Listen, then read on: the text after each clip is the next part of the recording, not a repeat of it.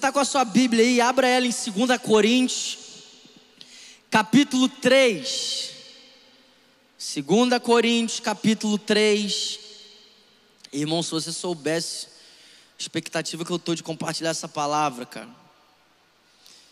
Sabe, cada palavra que foi liberada aqui é a palavra de Deus, irmão. E existe muito poder na palavra de Deus, independente de como você entrou aqui nessa noite. Essa palavra ela é viva, ela é eficaz, ela é suficiente para entrar dentro do teu coração e trazer cura para você, restauração para você, para que você possa sair daqui nessa noite muito melhor do que como você entrou. Amém? E a minha oração é que enquanto essa palavra é liberada, pessoas sejam curadas, enquanto essa palavra for liberada, que pessoas sejam restauradas, que enquanto essa palavra palavra for liberada, por ela ser a palavra de Deus, que o Espírito Santo caia sobre nós, que pessoas falem novas línguas, que pessoas recebam dons, recebam visões, revelação. Senhor, nos dê espírito de sabedoria e de revelação, para que essa não seja apenas mais uma pregação, para que esse não seja apenas mais um sermão, mas que a Sua palavra ela entre no mais profundo, no mais íntimo do nosso ser, Pai, e que essa palavra venha trazer a Sua glória para as nossas vidas, para as nossas casas, para o nosso dia a dia, Senhor. Cumpra o seu propósito por meio dessa palavra, Senhor. Nós te damos toda a liberdade, Pai. O Senhor é bem-vindo aqui, o Senhor é o nome exaltado aqui, o Senhor é o único digno de receber honra, glória e louvor. Nós estamos aqui porque nós temos fome, nós estamos aqui porque nós temos sede, nós estamos aqui porque nós amamos a Sua presença. Nós saímos das nossas casas, pegamos Uber, ônibus, viemos a pé, de bicicleta, de carro, porque nós honramos a Sua presença, Pai. Por isso, fique à vontade em nosso meio, faça aquilo que mais ninguém pode fazer, Senhor. Exalta o Teu nome aqui nesse lugar, em nome de Jesus. 2 Coríntios capítulo 3, versículo 6. Ele nos capacitou para sermos ministros de uma nova aliança não da letra, mas do espírito, pois a letra mata, mas o espírito vivifica. O ministério que trouxe a morte foi gravado com letras em pedras, mas esse ministério veio com tal glória, repete comigo, tal glória, que os israelitas não podiam fixar os olhos, pode passar, na face de Moisés, por causa do resplendor do seu rosto, ainda que desvanecente. Não será o ministério, eu amo, cara, eu amo essa pergunta. Eu quero fazer essa pergunta para você hoje. Não será o ministério do Espírito ainda mais glorioso? Se era glorioso o ministério que trouxe condenação, quanto mais glorioso será o ministério que produz justificação. Pois o que outrora foi glorioso, agora não tem glória, em comparação com a glória insuperável. E se o que estava se desvanecendo se manifestou com glória, quanto maior será a glória do que permanece.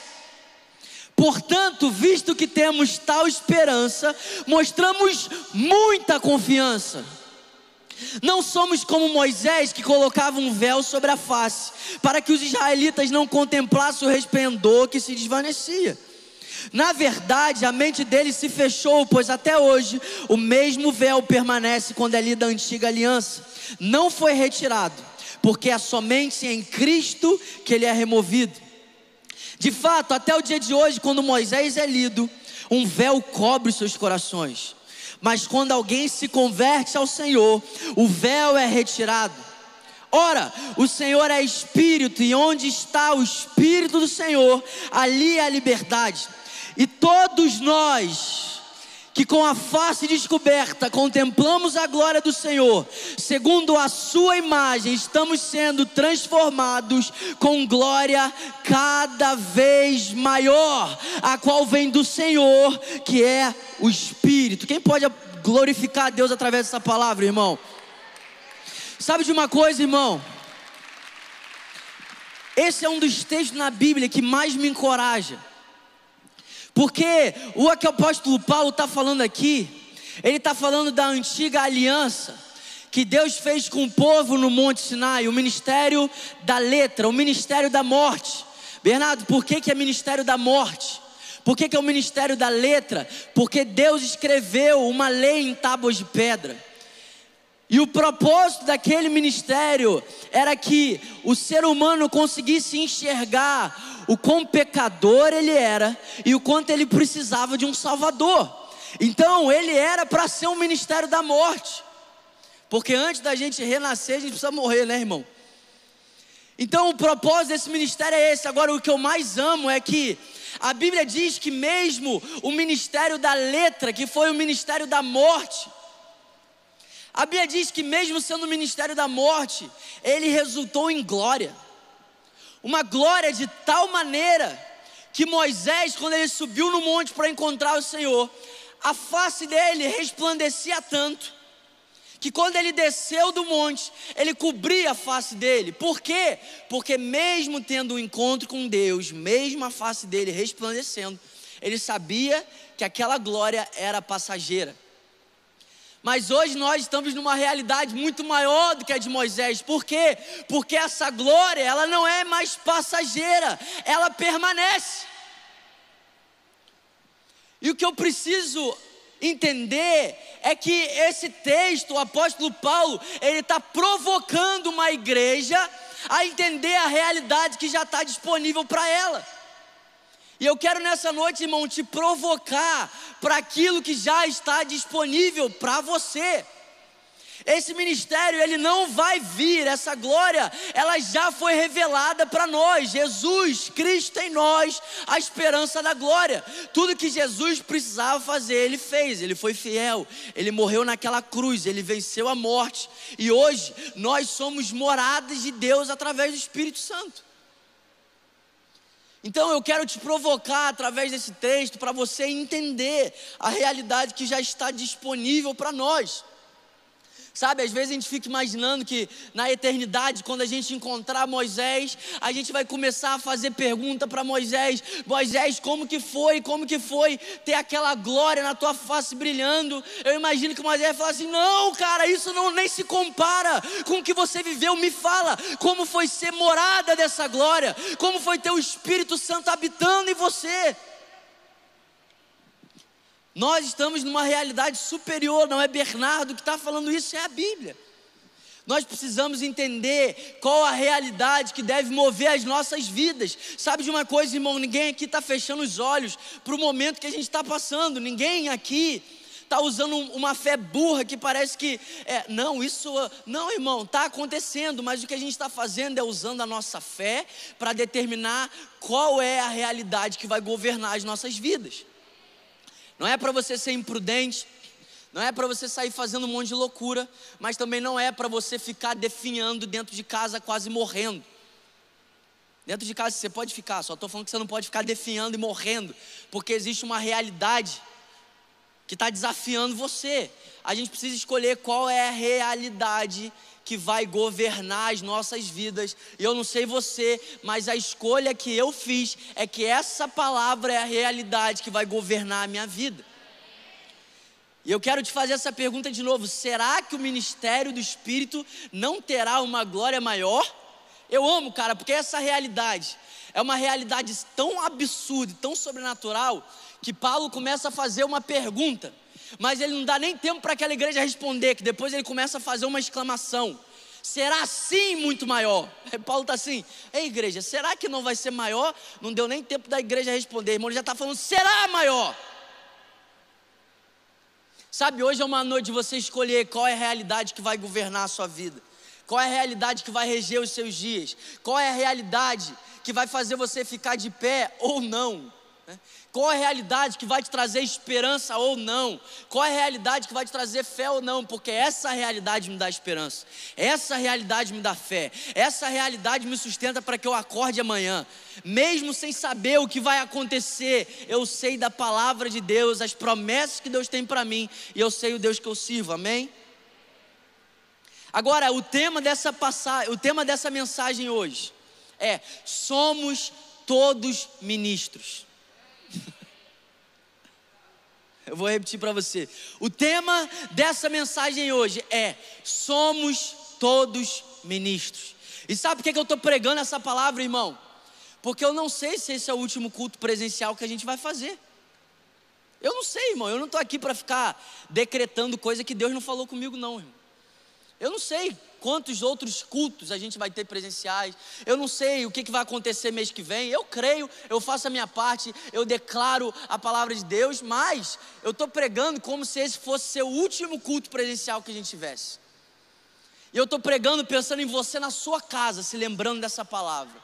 Eu estou pregando pensando em você lá na segunda, na terça, na quarta-feira, talvez não podendo se reunir, talvez assistindo somente através do online, mas você se lembrando dessa palavra e essa palavra queimando no teu coração. Vira para essa pessoa que está do seu lado e fala assim para ela: somos todos ministros. Não, irmão, você crê no que você está dizendo, sim ou não? Fala mais alto aí para ela: somos todos ministros. Nós somos ministros de uma nova aliança, irmão. Nós somos ministros de um ministério mais glorioso do que o de Moisés. Nós somos ministros de uma aliança superior à aliança de Moisés. Não é que o pregador é ministro, o pastor é ministro, eles são também, mas nós somos ministros. Eu amo que o apóstolo Paulo, ele está falando para aquela igreja, e ele está falando assim: ó, e todos nós que o apóstolo Paulo está deixando claro é: isso não é para mim apenas, isso não é para ele apenas, isso é para todos nós. Todos nós somos ministros de uma nova aliança. Todos nós somos ministros de uma aliança onde a glória de Deus ela permanece dentro de nós através do Espírito Santo. Você precisa acreditar nisso, irmão. Você é ministro de uma nova aliança. E não chega lá na eternidade perguntando para Moisés como é que foi, não, que ele vai perguntar: calma aí, irmão, deixa eu perguntar para você como é que foi. Agora, uma pergunta que a gente tem que se fazer é: o que se eu sou um ministro, se Deus me levantou como ministro de uma nova aliança, o que que Deus espera de mim? O que que Deus espera dos seus ministros? Sabe de uma coisa, irmão? Deus espera que nós não sejamos nada negligentes. Deus espera que nós sejamos diligentes em tudo que a gente faça. E Deus espera que nesse ministério a gente queime até o fim. Porque a gente não tem desculpa para não queimar até o fim. Moisés tem uma desculpa para não queimar até o fim. Por quê? Porque a glória era passageira. Agora nós não temos uma desculpa para o nosso amor esfriar, para a gente abrir mão do primeiro amor, para a gente viver de qualquer maneira. Por quê? Porque nós somos ministros de uma nova aliança e a glória que era passageira, agora ela permanece em nós.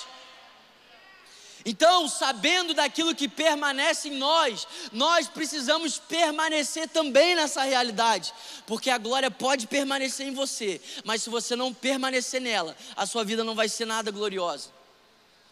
Você pode ter os céus abertos para você. Você pode ter a glória de Deus disponível para você. Você pode ter a realidade dessa aliança disponível, mas se você não acessar essa realidade, se você não permanecer nessa realidade, se você não fincar os seus pés nessa verdade, a sua vida não vai ser uma vida tão gloriosa assim. Silêncio. Estou ouvindo até um grilo lá de fora. Sabe o que Deus espera de nós, irmão? É uma igreja que conhece a realidade que ela vive e que faz alguma coisa com aquilo que ela vive e dá uma resposta a Deus. Gente, vocês estão aqui, gente? Estou ficando preocupado. Eu faço parte de uma geração que vai queimar até o fim, irmão. Se você faz parte ou não faz, aí é contigo, mas eu faço. Eu faço parte de uma geração que não vai abandonar o primeiro amor. Porque eu não sei se você está aqui há bastante tempo, mas lá em Charitas eu preguei a mensagem que primeiro amor não se perde, primeiro amor se abandona. Tenho contra você que você perdeu o primeiro amor? Quem lê Bíblia aí, gente? Não. Tenho contra você que você abandonou o primeiro amor. E hoje eu vou falar um pouco do maior erro que nós podemos cometer. Hoje eu vou falar um pouco, irmão, do maior erro que eu e você, sendo ministros de uma nova aliança, nós podemos cometer. E a gente precisa falar de erros também para que a gente não cometa eles. Amém? Agora, Bernardo, o que, é que Deus espera de mim? Deus espera de você, irmão. Que você seja um altar ambulante, queimando de paixão por Ele. Todos os dias, segunda, terça, quarta, quinta, sexta e sábado, domingo. Quatro pessoas dizendo sim, uma falando é isso. Agora, hoje eu quero falar um pouco do primeiro ministério de um ministro. Eu sei que parece redundante, mas qual é o primeiro ministério de um ministro? Sabe, gente, é muito louco, né? Que a gente fala assim, ó, eu cansei de falar isso. O meu primeiro ministério é a minha casa. Aí Deus virou para falar assim, ó, tá errado. Aí o quê? Poxa Deus, olha como eu sou zeloso com a minha família. Sabe o que, é que Deus tem mostrado para mim, irmão? Meu primeiro ministério não pode ser a minha casa. Meu primeiro ministério tem que ser o Senhor. O meu primeiro ministério não pode ser a minha família. O meu primeiro ministério não pode ser a Tainá. O meu primeiro ministério não pode ser os meus primeiros filhos, porque eles vão receber do meu primeiro ministério ao Senhor. O seu primeiro ministério não pode ser para uma pessoa, o seu primeiro ministério, seja ela quem for, seu filho, sua esposa, seu marido, a sua igreja, os seus liderados. Sabe de uma coisa, irmão? Eu creio numa realidade que Levíticos 6 diz que o fogo queimará continuamente no altar e não se apagará. Mas você sabe por quê? Que nós vemos tantos ministros hoje sem fogo, porque eles estão ministrando mais o povo do que a Deus. Isso não é uma crítica a eles, isso é um alerta para todos nós. Porque se eu começar a ministrar mais o Nexo do que ministrar o Senhor, eu morro.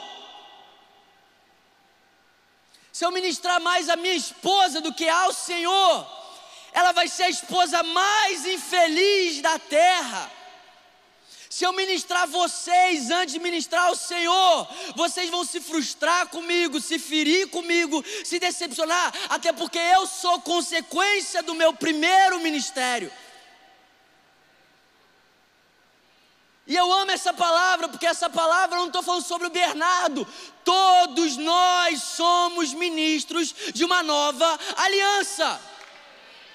E sabe que eu estou muito feliz para pregar essa palavra? Que hoje você, através da verdade, você vai ser indisculpável diante de Deus, você não vai poder transferir a sua responsabilidade para o seu pastor, para o seu líder de GC, para aquele amigo que já está há mais tempo na igreja do que você. Todos nós somos ministros. E a gente precisa entender qual é o nosso primeiro ministério. O nosso primeiro ministério é o Senhor. Eu nasci para viver esse primeiro ministério. Eu amo ministrar o Next.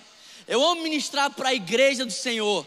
Mas eu não nasci para ministrar o Next. Eu não nasci para ministrar a igreja do Senhor. Eu nasci para ministrar o Senhor. E é louco, porque isso é tão louco que parece que eu estou falando uma heresia. Sim ou não? Ministrar o Senhor pirou, tá maluco ministrar o Senhor? É, irmão, Deus não precisa da sua ministração, mas Ele deseja a sua ministração. Deus não precisa de você, mas Ele deseja você. Se Deus precisa, Ele não é Deus, porque Ele tem, Ele precisa de coisa, então Ele não pode ser Deus. Faz sentido para alguém aqui, gente?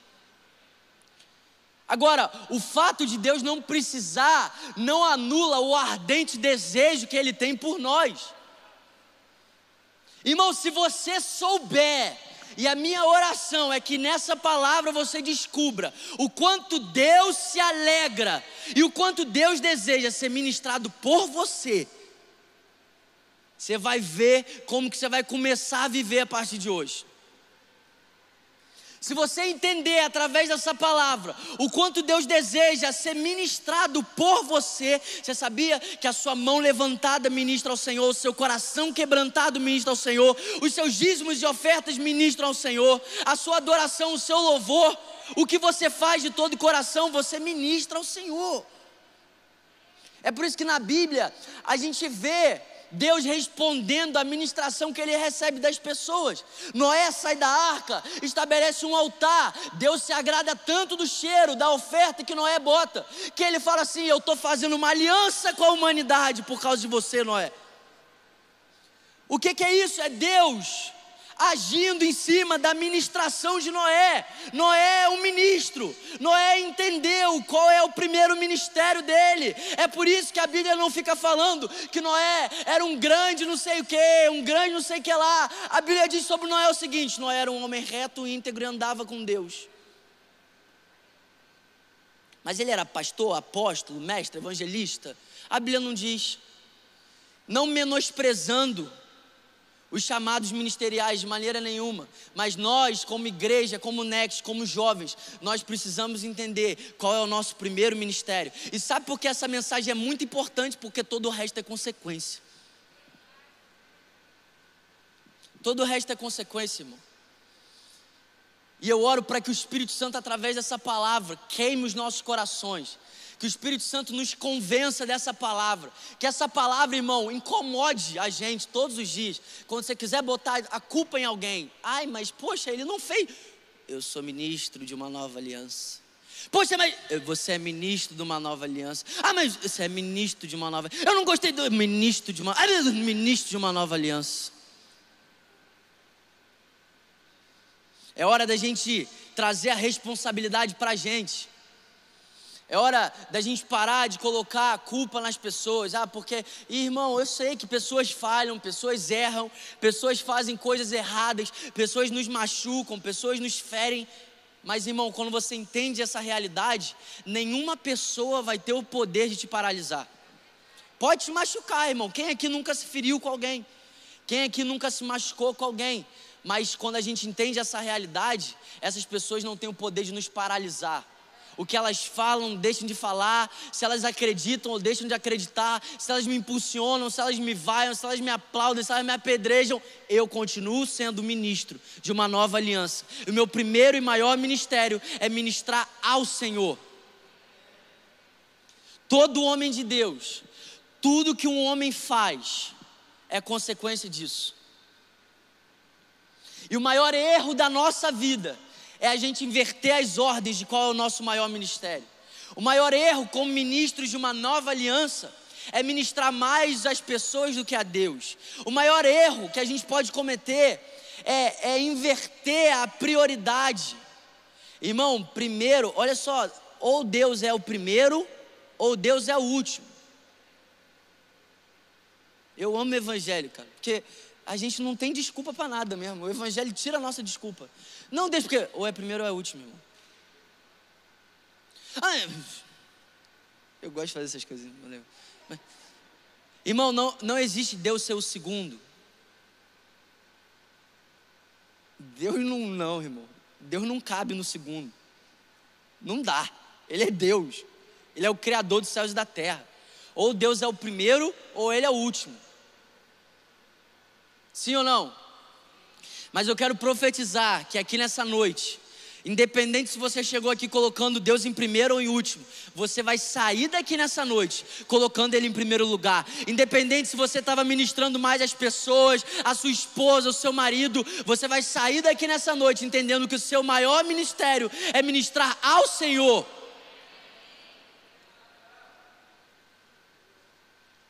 Para que a gente chegue até o fim mas não é só, evangelho não é só sobre chegar até o fim, é como você chega até o fim. Não é só sobre eu estou suportando, amém, irmão, amém. Mas é como nós vamos chegar até o fim, como nós vamos concluir a nossa jornada, como nós vamos concluir a nossa carreira. Deus deseja que a gente chegue no final melhor do que a gente iniciou. Mais importante é o fim das coisas do que o começo delas. E eu quero chegar no fim, irmão, queimando mais do que nunca, amando o Senhor mais do que nunca, tendo paixão por Ele como eu nunca tive. É, o Evangelho, irmão, é de glória em glória. Eu quero ler mais um texto com você que vai ser esse homem, irmão. Hoje eu quero falar sobre Ezequias, um jovem de 25 anos que foi o único rei de Israel, comparado, que pôde ser comparado com Davi, um jovem de 25 anos. O único rei, além de Jesus, é óbvio, e além de Davi, que pôde ser comparado por causa do seu coração, da sua retidão e do seu caráter, a um grande homem como Davi, que era um homem segundo o coração de Deus. Abra sua Bíblia aí em 2 Crônicas, capítulo 29. Tem alguém recebendo essa palavra aí, irmão? Eu não sou movido pelo que eu vejo, mas me ajuda aí, igreja. Sim ou não? Segunda Crônicas, capítulo 29. Ezequias tinha 25 anos de idade quando começou a reinar e reinou 29 anos em Jerusalém. O nome de sua mãe era Abia, olha o nome bonito aí para você botar na, na tua filha, Abia, filha de Zacarias. Ele fez o que o Senhor aprova, tal como tinha feito Davi, seu predecessor. Palavra simples, predecessor. Eu nunca ouvi essa palavra na minha vida. No primeiro mês, repete comigo, primeiro mês do primeiro ano de seu reinado, ele reabriu as portas do templo do Senhor e as consertou.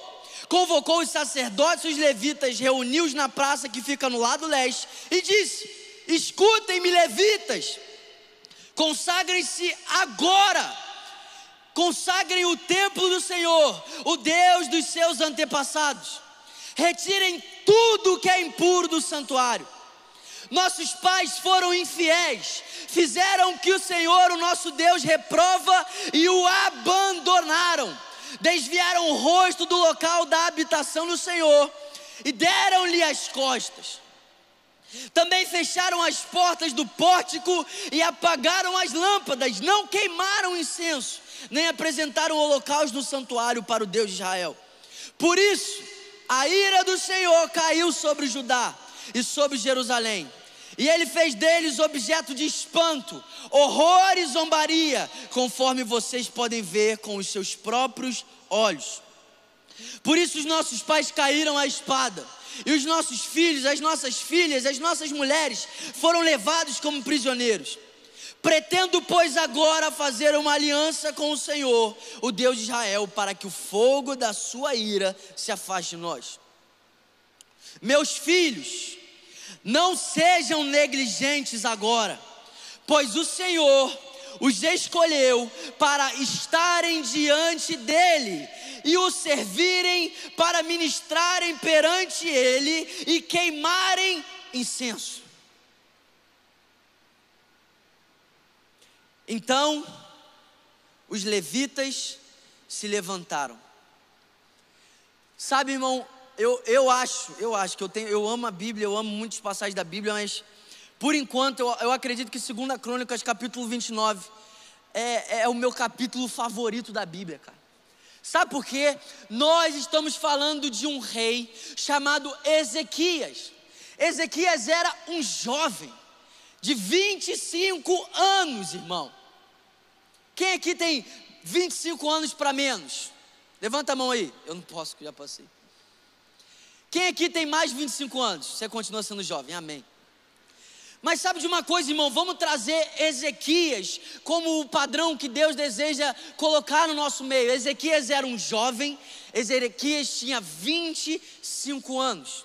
Sabe, para muitas pessoas, Ezequias podia ser só um moleque. Para muitas pessoas, Ezequias poderia ser só mais um jovem querendo fazer alguma coisa, mas Ezequias era o rei que Deus estava levantando para restaurar Jerusalém. Olha aí, irmão, não corre por causa da sua pouca idade, não, irmão. Jesus vai te pegar. 25 anos. Um jovem, mas um jovem levantado por Deus, um jovem cheio do temor do Senhor, um jovem que entendeu qual era o primeiro ministério dele. E eu quero declarar, irmão, que Deus está levantando Ezequias no nosso meio. Ezequias era um jovem cheio do temor do Senhor. Ezequias era um homem que sabia qual era a prioridade para Deus. E por isso, se era prioridade para Deus, era prioridade para ele também. Irmão, Ezequias tem 25 anos, ele acaba de assumir um reino, o reino em Jerusalém, irmão. Tem noção da grandiosidade do que é isso? Tem noção da grandiosidade daquilo que Ezequias está começando a viver? Mas sabe qual é o louco? Ele não esperou muito tempo para fazer aquilo que era prioridade para Deus. Porque o que é prioridade para Deus não é para amanhã, não é para semana que vem, não é para ano que vem, é agora. No primeiro mês do reinado de Ezequias. No primeiro mês, cara, olha a prioridade. Olha o quanto Ezequias entendeu qual era a prioridade para Deus. Primeiro mês do reinado de Ezequias. A primeira coisa que ele faz, ele chama todos os sacerdotes os levitas, ou seja, os ministros. Ele chama todos eles. E sabe de uma coisa, sabe o que eu amo de Ezequias, irmão? Ezequias tinha todos os motivos para ser mais um rei corrupto. Ele está assumindo um reino corrupto, ele está assumindo um reino caído, ele está assumindo um reino no meio da ira do Senhor.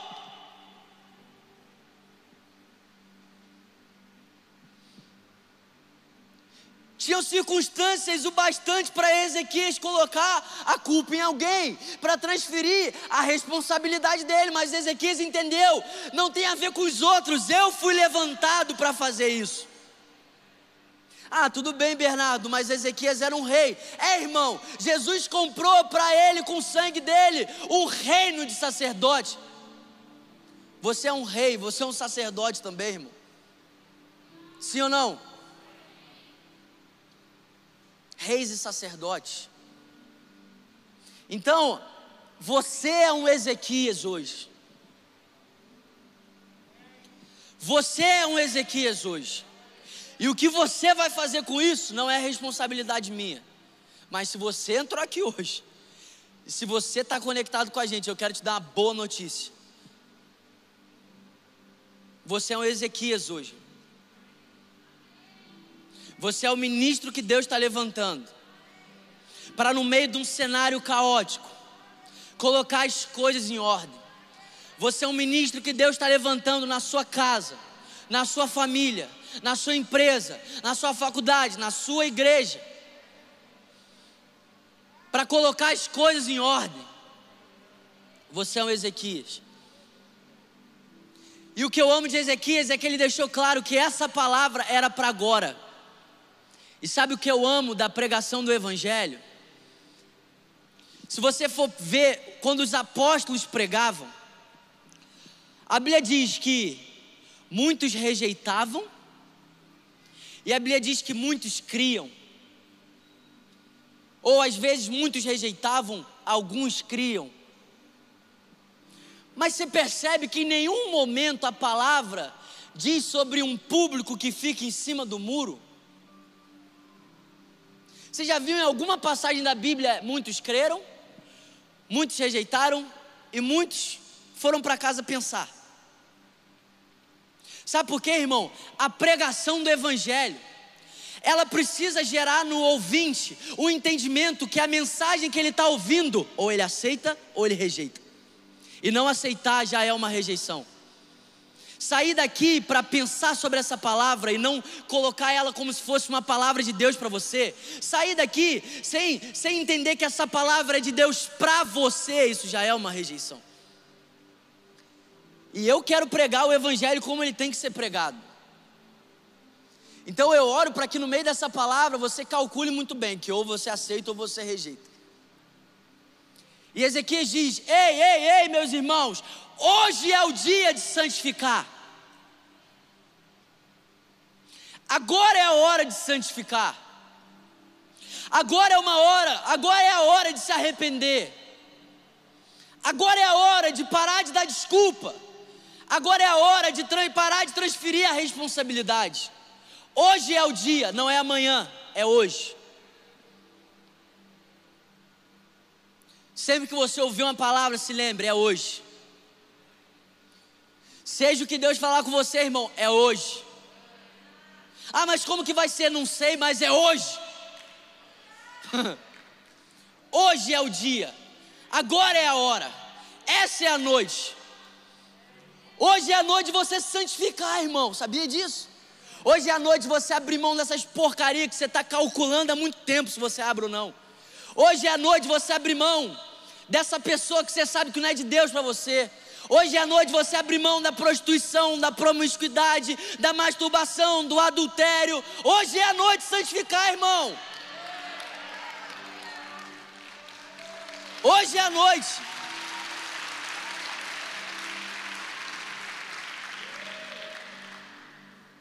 Hoje é a noite você pegar essa palavra e falar: é, irmão, é para mim. Eu sou um ministro, eu sou um ministro dessa nova aliança. O meu maior ministério é ministrar o coração do Senhor. Eu vou atrás, eu vou mexer de conhecimento. O que que essa palavra diz? Como que Deus reage à minha ministração? Você vê a Bíblia inteira, irmão, de Gênesis a Apocalipse, Deus reagindo à ministração. Você vê isso, cara, na Bíblia inteira.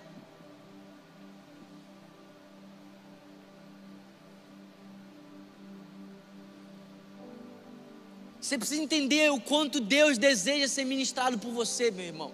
Eu sei que é difícil crer nisso, porque nós somos falhos, nós erramos.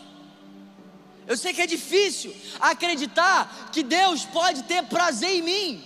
Eu sei que é difícil, mas se essa palavra diz, eu acredito. Irmão, quem nunca aqui destruído, arrebentado, você estava com vergonha, você queria fugir de Deus, mas você foi encontrado pelo amor dEle. Você foi encontrado pela graça, pelo perdão dele. Você entrou no seu quarto, você estava até com vergonha de falar com Deus. Você tinha acabado de pecar, você tinha acabado de errar, mas você abriu seu coração. Você falou: Deus me perdoa. E você foi bombardeado de amor, de graça, de perdão. Sabe o que é isso? É Deus dizendo: Eu amo ser ministrado por você. Quando você ora, Deus responde, é porque Ele ama ser ministrado por você. Quando você ora por cura e alguém é curado, é porque Deus ama essa ministração. Deus te ama, irmão. É por isso que oração na Bíblia, ela é comparada com incenso. Por que incenso? Porque Deus ama o cheiro da tua oração. Sabe aquela oração que você não se arrepia? Que parece que nada está acontecendo, pode não estar tá acontecendo no teu, na tua vista, irmão. Sabe aquele dia que você vai para o seu quarto? Cara, eu vou orar, não sei nem como. Jesus, abençoe meu dia. Meu Deus, parece que está um céu de bronze aqui. Nossa, saí. Ai, parece. Não senti nada. Se você entendesse como Deus reage às ministrações que você faz para Ele, Seja você estando animado, seja você estando triste, seja você estando cansado, seja você estando pentecostal, seja você estando presbiteriano, aleluia. se você entendesse, se você conseguisse ver, irmão. E eu sei que é loucura falar isso aqui, mas eu quero declarar que Deus vai abrir os nossos olhos para a gente conseguir perceber a reação que Ele já está fazendo. Sabia que você está ministrando o Senhor agora, você está levantando o seu braço, você está ministrando o Senhor e sabe qual é o mais maravilhoso, sabe o que é lindo de Deus? Deus não é um Deus apático, Deus não é um Deus estressado, Deus não é um Deus indiferente, Ele é um Deus que reage. O seu coração quebrantado toca o coração de Deus. E você vai provar dessa palavra hoje. Você vai receber um toque de Deus durante essa palavra. Ninguém vai precisar orar por você, ninguém vai precisar botar a mão em você, mas por você estar com o coração quebrantado, ministrando ao Senhor, você vai ver que você vai ser curado, você vai ser restaurado, você vai ser desperto por Ele hoje, reanimado. A chama que estava quase se apagando, ela vai acender de novo. Por quê? Porque você precisa entender a realidade da aliança que você está. Você é ministro de uma nova aliança, ministrando a um Deus que reage, ministrando a um Deus que não é indiferente, ministrando a um Deus que te ama muito mais do que você ama Ele, que te deseja muito mais do que você deseja Ele. Eu só posso desejar a Deus quando eu conheço o desejo que Ele tem por mim. Eu só posso amar a Deus quando eu conheço o amor dele por mim. É por isso que a Bíblia diz: nisso consiste o amor. Não é que você tenha amado a Deus. O ser humano não pode amar a Deus por si só. Mas o amor consiste no fato que Deus nos amou primeiro.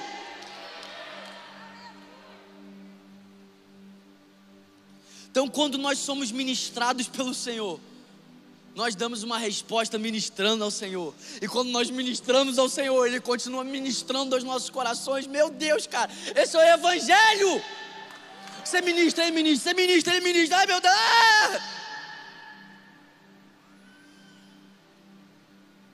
Sabe aquele, aquele casal apaixonado? Ah, desliga você. Ah, não, desliga você. Ah, não, desliga você. Ah, não, desliga você. É, é Deus quando você vai parar de orar. Ah, não, para não, para não, para não, para não. Fica mais um pouquinho, fica mais um pouquinho, fica mais um pouquinho. Estou falando sério. Eu te amo, não sou eu que te amo, sou eu que te amo, sou eu que te amo. É, você e Deus. Nós somos ministrados pelo Senhor e nós ministramos a Ele, Ele continua ministrando os nossos corações e nós continuamos ministrando ao Senhor. É por isso que você nasceu, irmão. É por isso que você nasceu. E sabe, a gente não pode deixar de considerar o contexto que Ezequias está vivendo. Porque a Bíblia deixa claro que o contexto que Ezequias está vivendo é um contexto da ira do Senhor.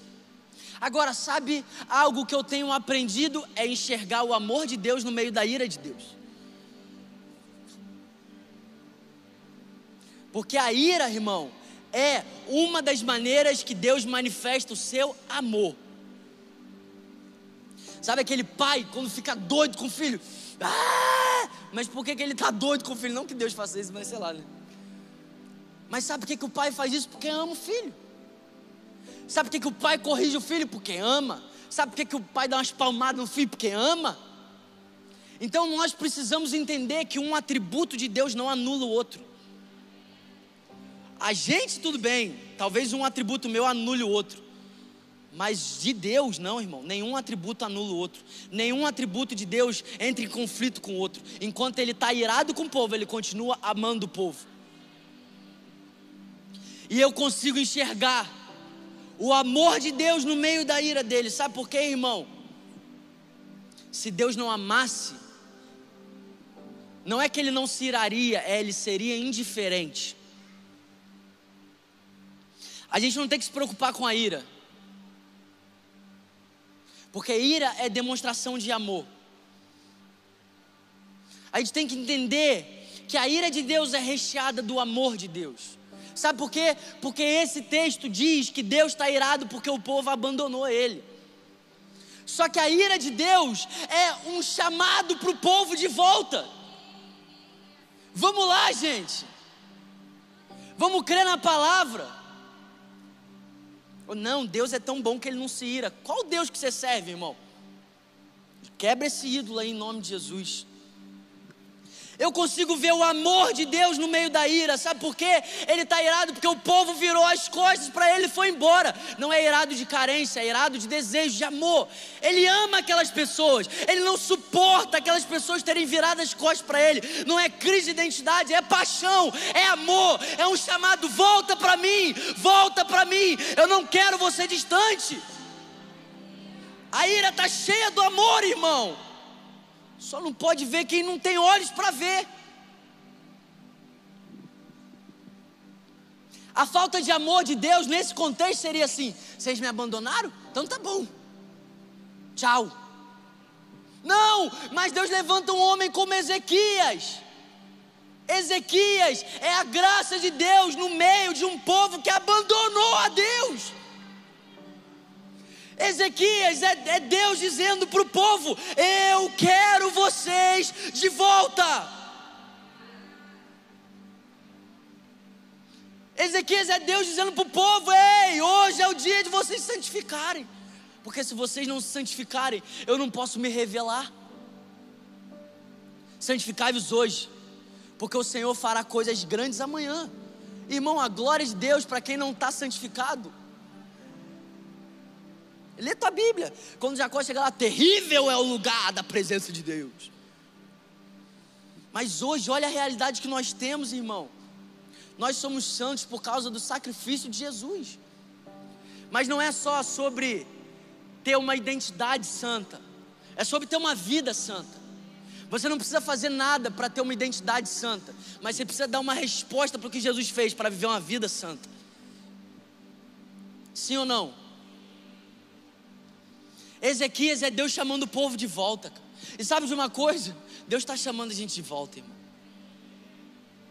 Deus está chamando a gente de volta para aquilo que realmente importa. Chega, irmão, de brigar por causa de microfone, brigar por causa de plataforma. Isso aqui só é um altar se você subir aqui e você é um altar. Senão isso aqui é um palco. Senão isso aqui é só uma tenda. Mas porque você está aqui, esse é o lugar da glória de Deus. Chega, sabe, de disputa. Ai não, ai não, fulano não sei o que, para irmão, seu maior ministério não é pegar um microfone, seu maior ministério não é liderar, não é liderar, não é pastorear, não, seu maior ministério não é consolidar, seu maior ministério não é um GC, seu maior ministério é ministrar ao Senhor. Porque é isso que nos sustenta, é sermos ministrados e ministrar ao Senhor. E sabe, a ira de Deus estava sobre aquele lugar, mas porque Ezequias se levanta, prioriza aquilo que é prioridade para o Senhor, faz aquilo que tinha que ser feito, chama todos os ministros e diz: Ei, ei, ei, hoje é a noite de vocês se arrependerem, de nós nos arrependermos. Hoje é a noite da gente se santificar. Hoje é a noite da gente reconstruir o templo. Ezequias abre as portas do templo e começa a reconstruir o templo, porque o lugar mais santo estava impuro.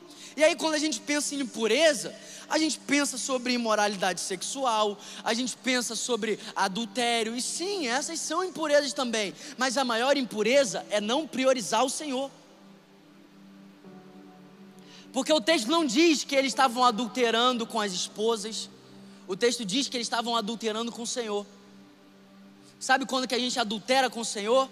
Quando a gente troca Ele por alguém. Quando a gente coloca Ele em último. Quando a gente não prioriza aquilo que é prioridade. Quando a gente vive, tipo assim, ah, no sábado eu lembro de Jesus. No domingo lá no culto eu vou ouvir uma palavra. Deus é um Deus ciumento. Irmão. E Ele faz o que for preciso para ter você de volta. Ai, mas cara, às vezes Deus é pesado. Uma vez eu ouvi algo de um homem de Deus, eu nunca mais esqueço isso. Mike Bickle fala que Deus usa a forma menos severa para gerar o maior nível de amor dentro do homem. Quando você vê alguma coisa louca acontecendo, é a parada menos severa que Deus poderia fazer para gerar o maior amor que Ele quer gerar. Sabe as sete pragas lá no Êxodo? Sabe sim ou não? Aquelas pragas ela é a forma menos severa de Deus para gerar o máximo de amor dentro daqueles homens. É, acredita nisso, irmão. É bom você acreditar nisso. Mas sabe de uma coisa, Next? Isso aqui é o Bernardo falando o que Deus está mandando falar para vocês. Jesus está nos chamando de volta. Não é, não, eu não estou aqui para falar assim, Jesus está te chamando de volta. Jesus está nos chamando de volta. Para a gente valorizar o que precisa ser valorizado, priorizar o que precisa ser priorizado e fazer o que precisa ser feito. Eu amo o Evangelho porque o Evangelho é prático. É, não, Bernardo, se santifica hoje, cara. Bota a sua vida nas mãos de Jesus. Não sabe como que vai fazer? Entrega na mão de quem sabe. Não sabe como que você consegue? Entrega na mão de quem consegue. Confia, se entrega. O evangelho é prático. Mas eu quero profetizar, irmão, que eu faço parte de uma geração que entende que o seu maior ministério é ministrar ao Senhor. Sabe por quê, irmão? Se um dia eu perder o microfone, eu não perdi minha vida. Se, eu dia um, se um dia eu perder o cargo, isso tá aqui está gravado, eu não perdi minha vida. Se um dia eu perder uma posição, eu não perdi minha vida. Mas se eu perder o meu primeiro ministério, se eu trocar o meu primeiro ministério, e sabe por quê, irmão? A gente precisa de tanto discernimento de espírito. É porque tem muita gente gritando, muita gente falando coisas bonitas, muita gente mexendo com a emoção dos outros e parece que está queimando, mas está morto.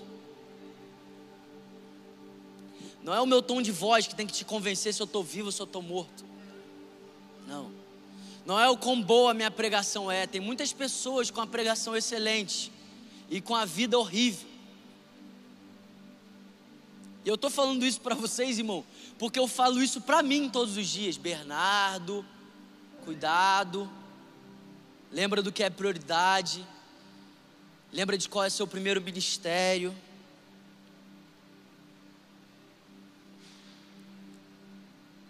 Segunda Crônicas, capítulo 29, versículo 35, que eu estou acabando aqui. Eu amo, porque depois do que Ezequias fez, Ezequias se levantou, Ezequias cumpriu a vontade de Deus, Ezequias fez o que tinha que ser feito. E a Bíblia diz que assim se reestabeleceu o ministério do templo do Senhor. Só que hoje, irmão, você é o templo do Senhor. Então o que Deus vai restaurar é você e o seu ministério a Ele. Essa palavra para que você tenha o seu primeiro ministério restaurado. Essa palavra é para você ser livre. Porque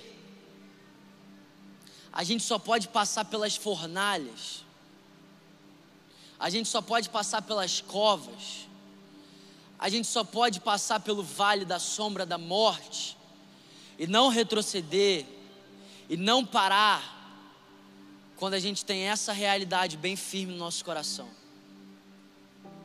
Eu sei qual é meu primeiro ministério. Eu não estou falando que isso vai acontecer, tá? Mas se daqui a um ano abrir um decreto, não pode, é proibido, assim como na China, é proibido se reunir como igreja. Eu vou fazer o que? vou desviar, porque agora eu não posso me reunir? Não. Eu vou continuar com o meu primeiro ministério. Eu vou fazer umas reuniões clandestinas.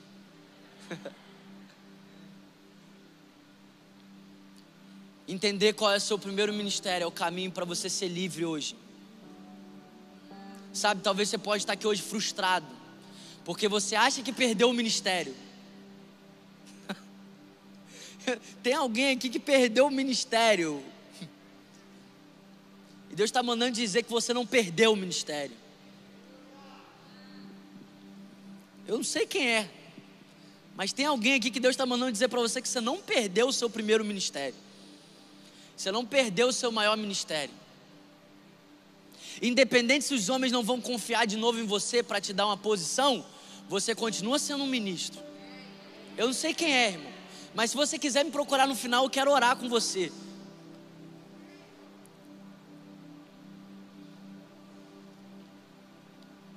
Deus está chamando a gente de volta para a gente entrar nas nossas casas, para a gente abrir o nosso coração e ministrar ao Senhor.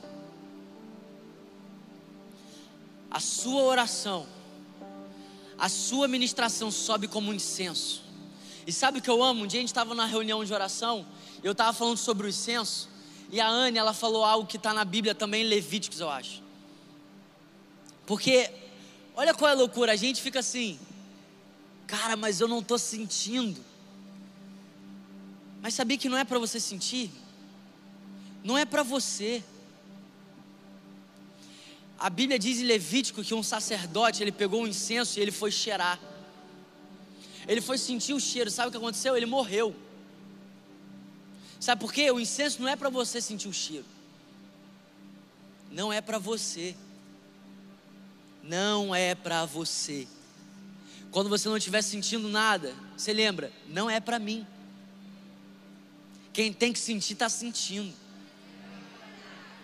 Não, mas eu não. Que saudade do arrepio. Arrepiar é bom, mas quando eu não arrepio, eu me lembro, não é para mim.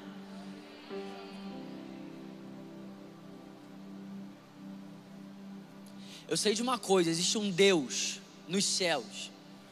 E existe um homem judeu no trono que eles não param de sentir o cheiro do seu incenso.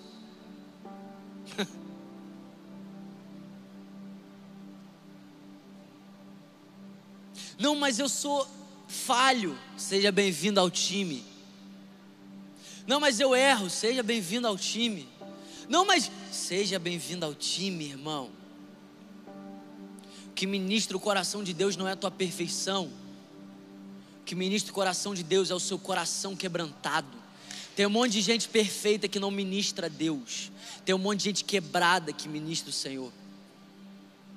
Lembra da mulher do fluxo de sangue? Lembra da mulher no tanque? Lembra a mulher do poço? Por que, que você acha que Jesus ia atrás deles? Por que, que você acha que Jesus foi atrás de Zaqueu? Porque Jesus queria ser ministrado por eles. Não, mas o que, que eu preciso fazer para ministrar o Senhor? Só permaneça com o coração quebrantado. Só permaneça reconhecendo que você precisa dele. Cara, se eu te contar como eu entendi isso, você não acredita. Eu entendi isso há uns seis anos. Quando eu estava no meio de uma, uma parada que eu não. De, seis anos, não, eu sou crente há sete. Há oito anos eu entendi isso. E é um processo, eu estou entendendo, vou continuar entendendo. Mas eu entendi isso num momento muito estranho. No meio da minha podridão. Fazendo algo que eu não tenho nem coragem de falar para você o que eu estava fazendo. Eu ouvi do Senhor Bernardo, eu te amo. É por isso que eu estou aqui, irmão. Você acha que eu estou aqui porque eu estou aqui porque aquele dia eu fui tão ministrado pelo Senhor. E eu entendi que Ele era ministrado por mim, mesmo no meio dos meus pecados. Que eu falei: Ah, Deus, não é possível isso não. Aquela ministração mudou minha vida. Sabe de uma coisa? Eu sei que tem pessoas aqui no meio do pecado, no meio da imundície.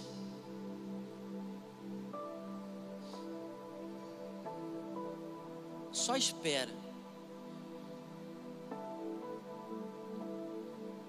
Você vai ser ministrado, você já está sendo. É por isso que você está aí, você não está se contendo, irmão. Sabe por quê? Porque você sabe que você não merece. Eu também não mereço.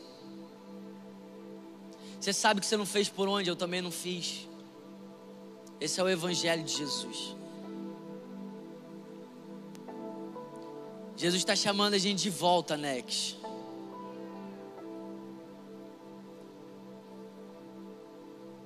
De volta para o centro da vontade dEle. Jesus está te chamando de volta para você viver aquilo que Ele te criou para viver.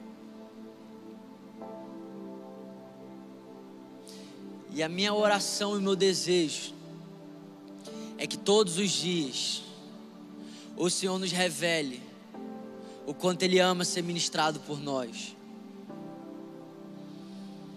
Até que isso entre no mais profundo do nosso ser como uma flecha. E a gente deu uma resposta dizendo: Deus, se você ama, eu vou passar a vida inteira ministrando seu coração. Não importa se for na prisão, se for na fornalha, se for na cova,